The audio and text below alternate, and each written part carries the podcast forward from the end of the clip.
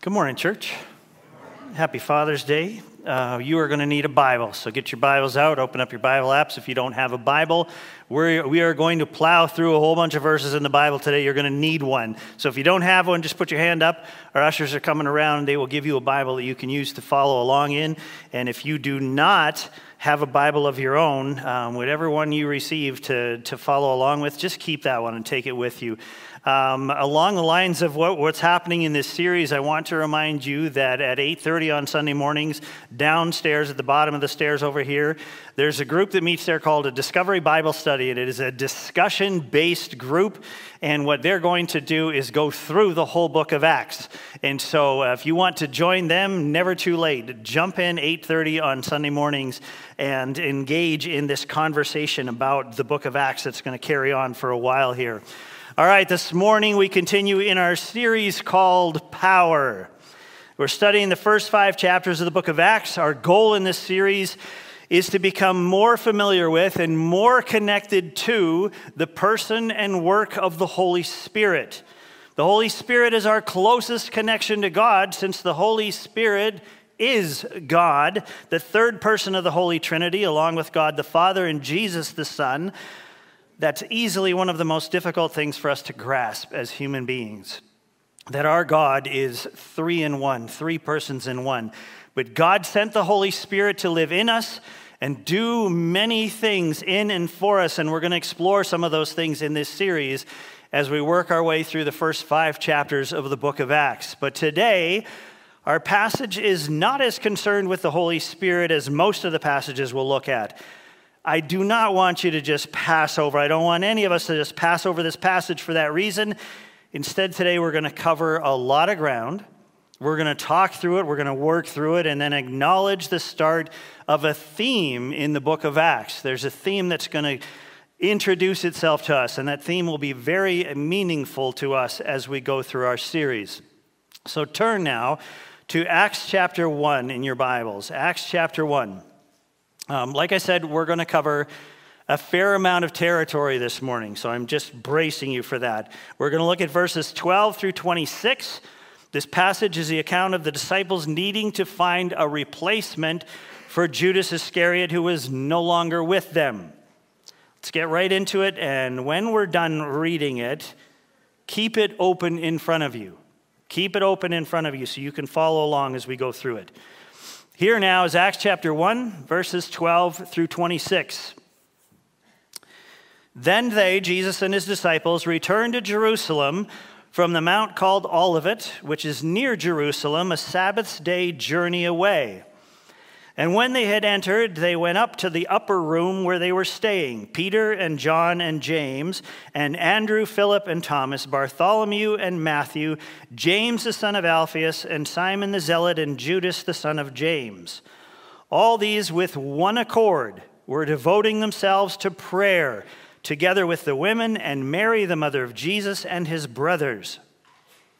In those days, Peter stood up among the brothers, the company of persons was in all about 120, and said, Brothers, the scripture had to be fulfilled, which the Holy Spirit spoke beforehand by the mouth of David concerning Judas, who became a guide to those who arrested Jesus. For he was numbered among us and was allotted his share in this ministry. And then note there's parentheses here.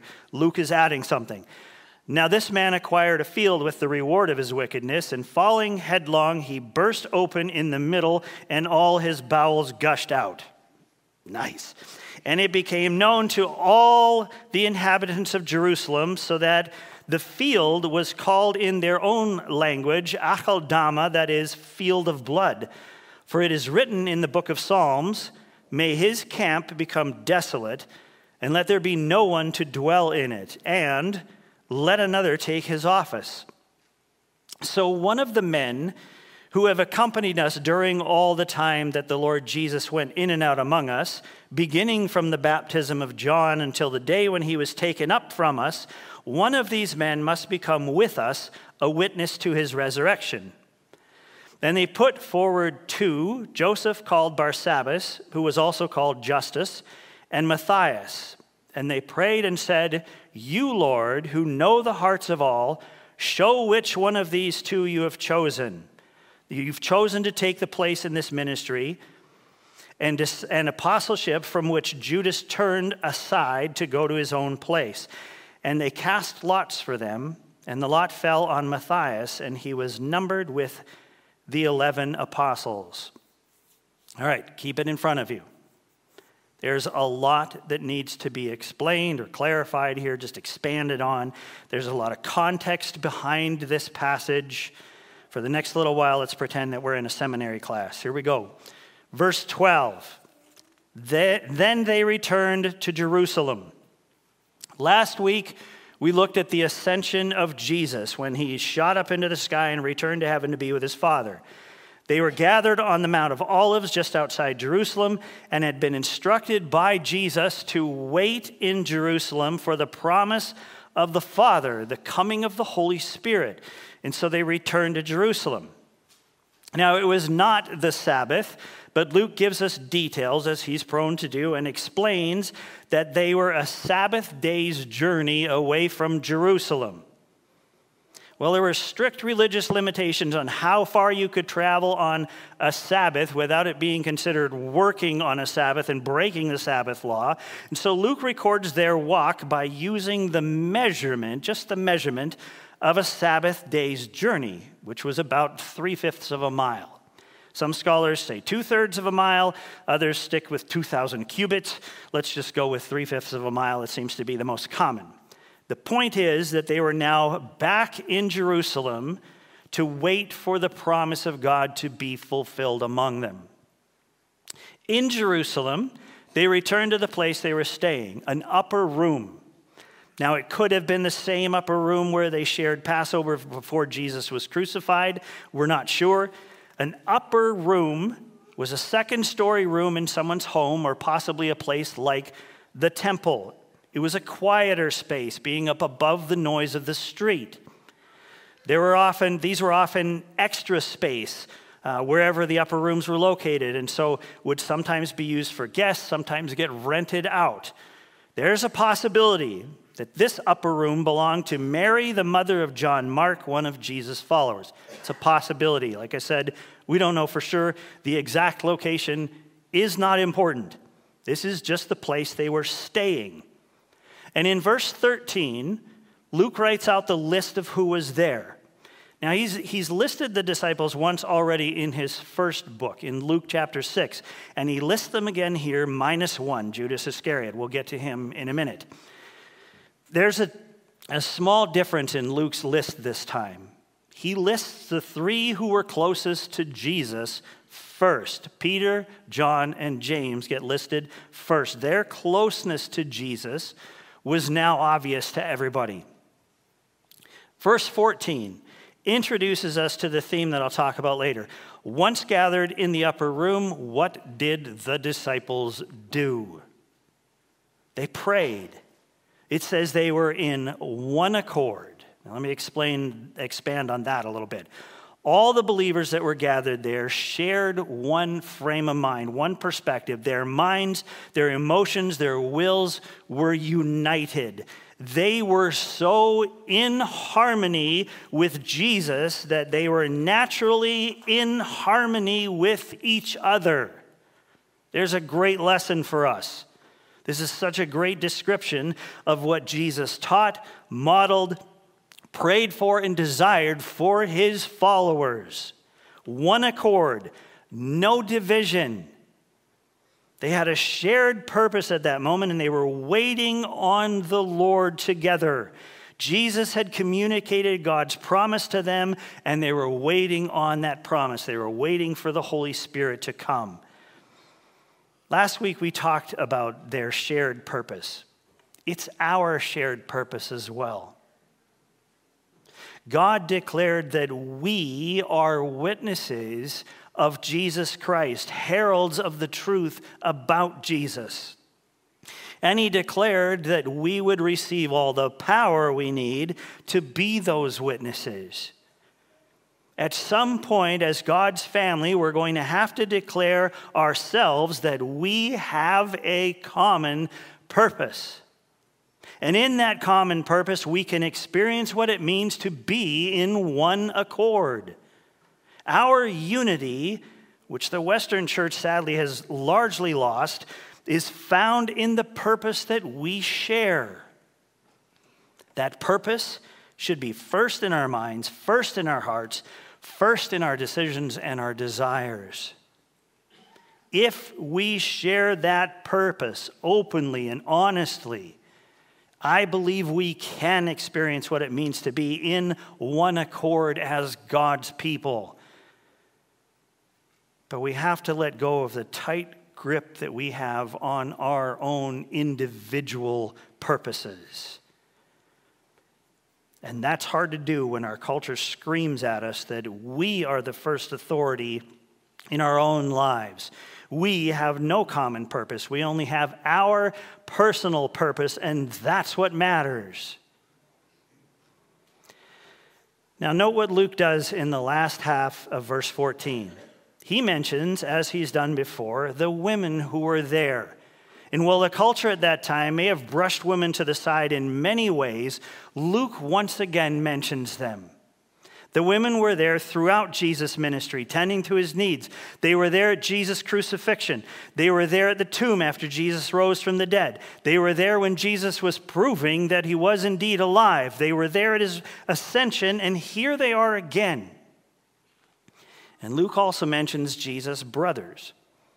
Jesus had four brothers, as in family brothers, and at least two sisters that are mentioned in the Bible. And although his brothers at one point were having a hard time accepting what Jesus had said about who he was, they had turned a corner and were now among his followers. And that had to mean something to Jesus. His mother and brothers were there.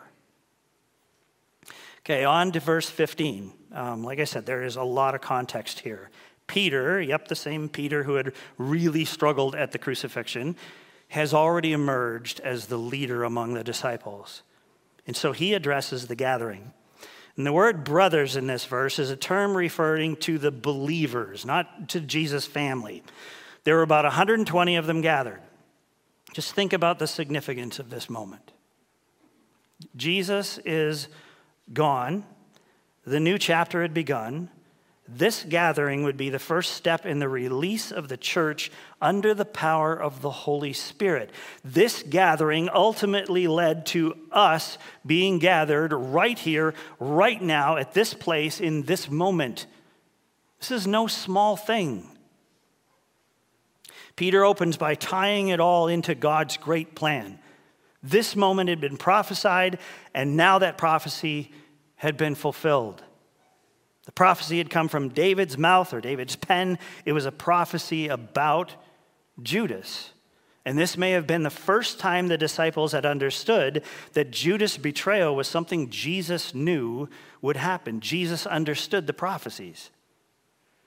Peter's going to quote Psalm 69 25 and Psalm 109, verse 8. And before that, he says some things about Judas. He says that Judas was a guide for those who arrested Jesus. We know he was. But then look at verse 17 and don't blow past this verse too quickly. He says, For he was numbered among us and was allotted his share in this ministry. Judas had been one of them. Those 12 had been through so much together, and so rather than just agree with the fact that Judas was a betrayer, let's acknowledge the fact that Judas was also one of the 12 for about three years. The reality that Judas had betrayed Jesus and was now dead had to hurt. I doubt the disciples were celebrating the loss of Judas. Luke then takes the time to tell the story of Judas' death. And it's a horror story. This story, as Luke tells it, has also become a weapon that some have used against God and against his word. In Matthew 27, there's a quick reference to Judas' death.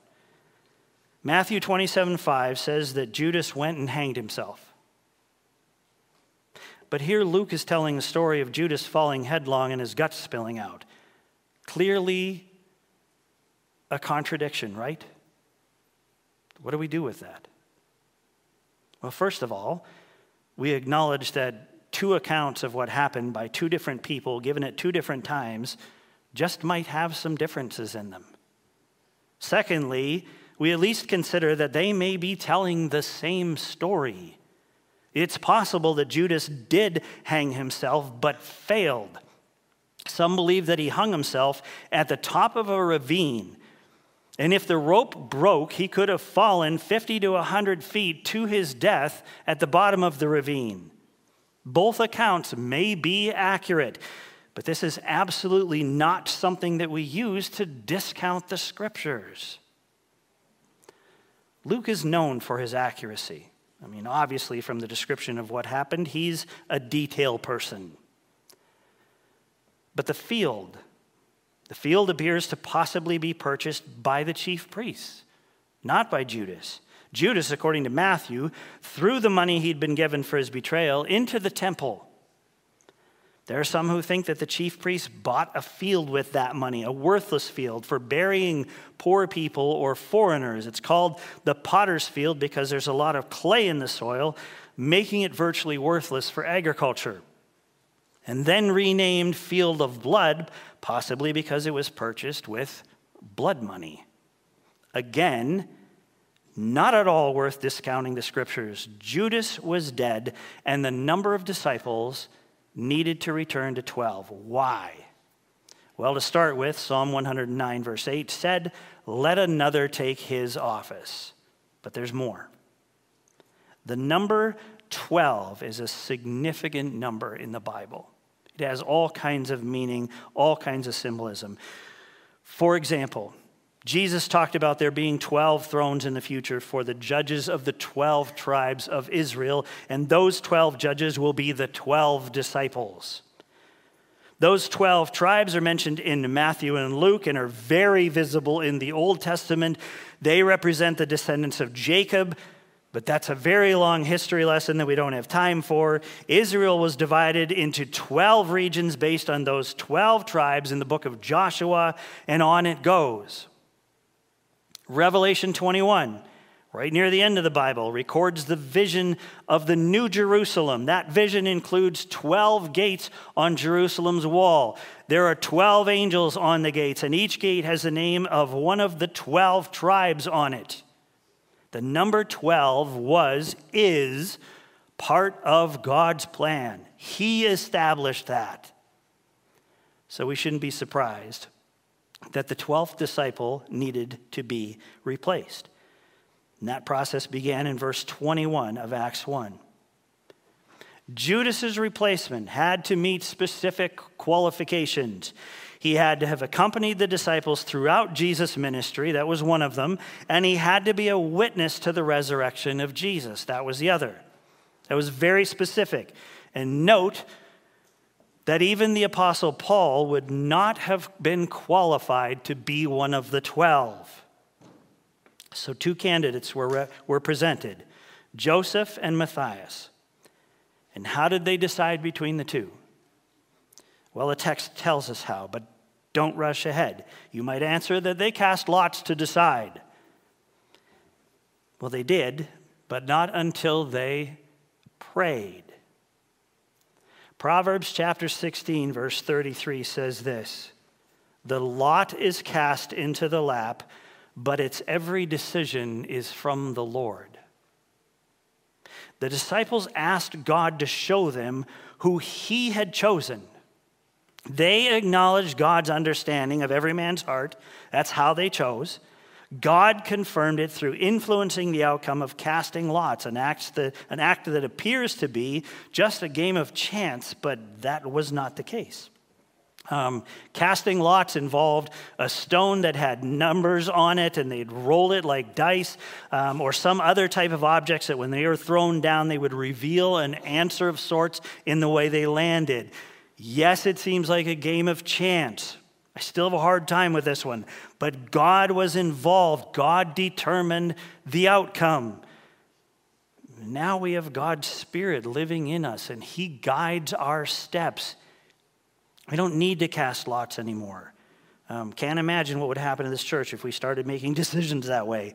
Can you imagine elder meetings? Let's cast lots again. It would be very interesting. Tying things together a bit. It's quite possible that Israel's land that was divided among the 12 tribes, that process used this method. So this was not uncommon, but we know it was also used poorly as just a game of chance. That's how the soldiers at Jesus' crucifixion decided who got his clothing. They cast lots. So the disciples were now 12 again. Matthias had joined the ranks. They were ready, and God's timing was being fulfilled. And the very next thing we'll see is the arrival of the Holy Spirit. And Peter Herzog's going to help us cover that next Sunday and the world would never be the same after the coming of the Spirit. All right, there was a lot to cover. Um, no, there will not be a quiz, um, although it'd be really fun to see. I think it's very rewarding to dig into passages like these and wrestle with the content for a while. I thoroughly enjoy doing it.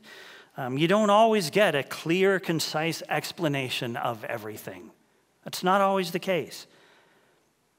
But there's something more than explanation or information that I want to close with.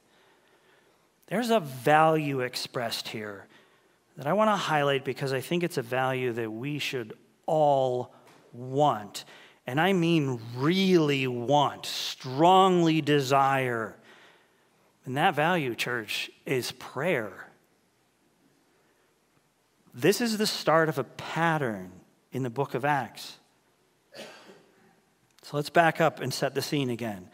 The disciples have been through an incredible series of events. They've been with Jesus throughout his ministry. They've heard him teach, seen his power, enjoyed his presence personally.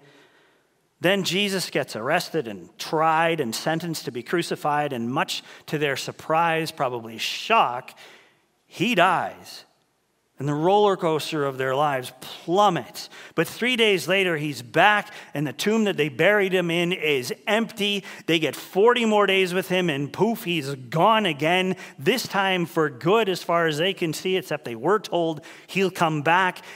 Now, here they sit, following instructions to wait.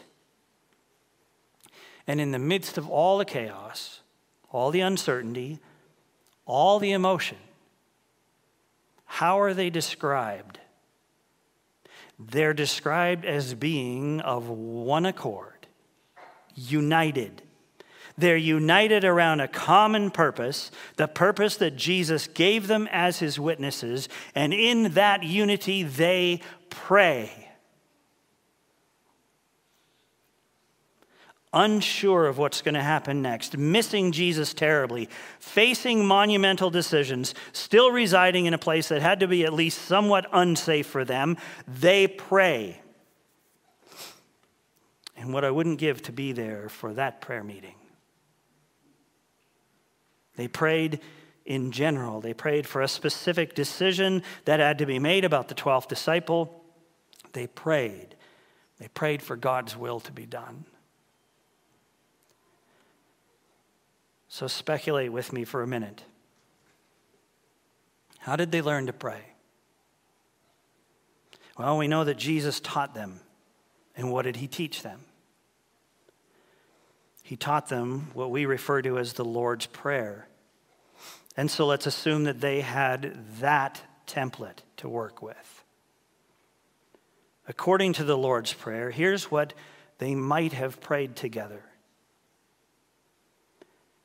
they prayed to their Father in heaven, and this time, with the knowledge that Jesus was there as well. They acknowledged God's holiness. In spite of the injustice they had, they had just witnessed, they declared together God's holiness. They invited the coming of God's kingdom they had learned so much about that kingdom from Jesus. And so imagine then praying that prayer, Your kingdom come. They have all of Jesus' descriptive words in mind. They asked for God's will to be done, not just in choosing the 12th disciple, in everything. How could they not? They didn't know what was coming next. They asked God for his provision. Think of all that had been provided for them through Jesus. He was their daily bread, and they would soon experience God providing for them in new, amazing ways as He answered their prayer. They asked for forgiveness. And what could this have meant to Peter or any of the others who had abandoned Jesus in his darkest hour? They asked for God to help them forgive others, like maybe those who crucified their friend Jesus. And they asked for deliverance. There would be temptations all around them to give up to choose a different path, to give into the direction their culture would head. They asked for God to deliver them from the evil that was present all around them. Now, as I said, I'm just speculating here. Their prayers were not recorded. I just know what they'd been taught regarding prayer. At any rate, when faced with all that had taken place and all that was taking place and all that would take place, they prayed. And in the book of Acts, we're going to see them turn to prayer 31 times. Acts 1:14 even says they devoted themselves to prayer. It was passionate, it was frequent. They devoted themselves to prayer. Now in our series we're going to see the beginning of something incredible happen. The church is born. And we're going to see prayer at the center of that birth. So, my final thought for this morning is this with a common purpose. The believers shared a deep devotion to prayer. They depended on God together. They praised God together. They sought God together. They sought His will together. They confessed together. They forgave together. They lived in freedom together. They did all this through praying together.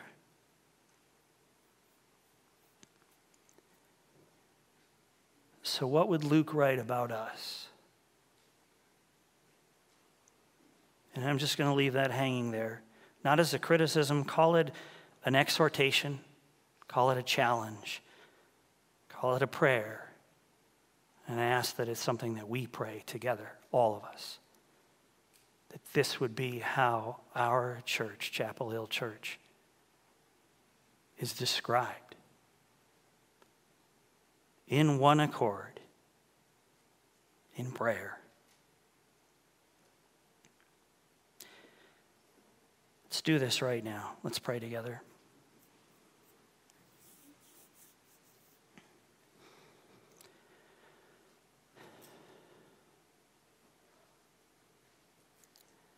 Father, we have seen your hand move in incredible ways throughout the history of the church. In the account that we looked at today, we just see you all over it. We see prophecy being fulfilled.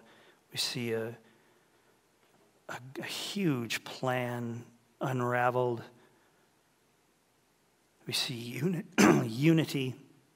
We see devotion, passion. We see prayer. God, in all of these things, will you teach us? Will you grow us? Will you transform us?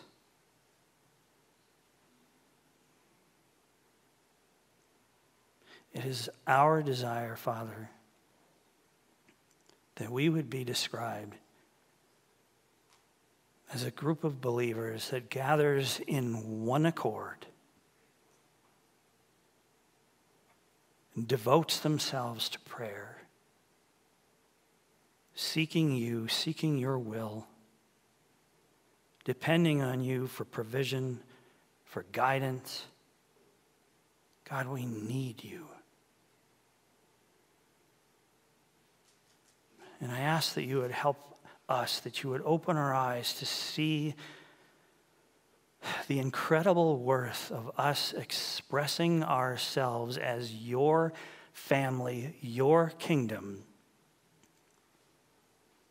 as we pray together. God, I ask that that would rise up in our midst. We're, we're praying. There are a lot of prayers being lifted up throughout this church family. There are little pockets of people that are praying. I ask that part of our future involves us praying together in one accord regularly in a way that shows that we are devoted to this. Putting you in front of us, and you have given us your Holy Spirit to help us do this. So every time as we walk through this series, every time we encounter the church praying, every time we encounter something that we need to be praying for, God, will you use that time to create that unity among us? We acknowledge, Father, that we have a common purpose.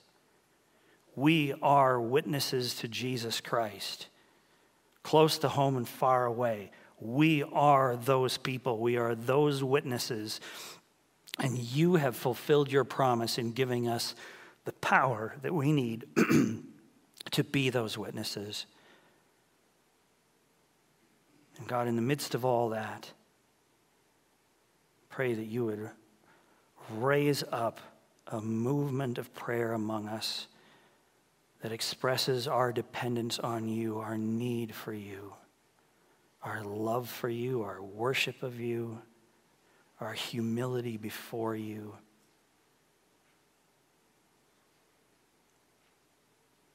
Father, I just ask for your continued work in our midst, that you would continue to bless this church family that more and more we would represent what, what started in the book of Acts. Church that is deeply devoted to you and deeply committed to the calling, the purpose that you've given us. Will you do that in our midst? Father, as we go now to share a time of fellowship together, I just pray for your blessing on the food, on the conversation, on the time of just building each other up, bearing each other's burdens. Thank you for all that's been provided here. Thank you for our youth and for the, the service that lays before them this summer and for all the things they're involved in on a regular basis. Thank you for all of that. Thank you for what you're doing in them. Thank you for what you're going to do in the week ahead. And all these kids, through all the leaders, the volunteers that are going to be there, we just give it to you and ask for you to bless it. May your kingdom come and your will be done on earth as it is in heaven. We pray this in Jesus' name. Amen. Grace and peace, Chapel Hill.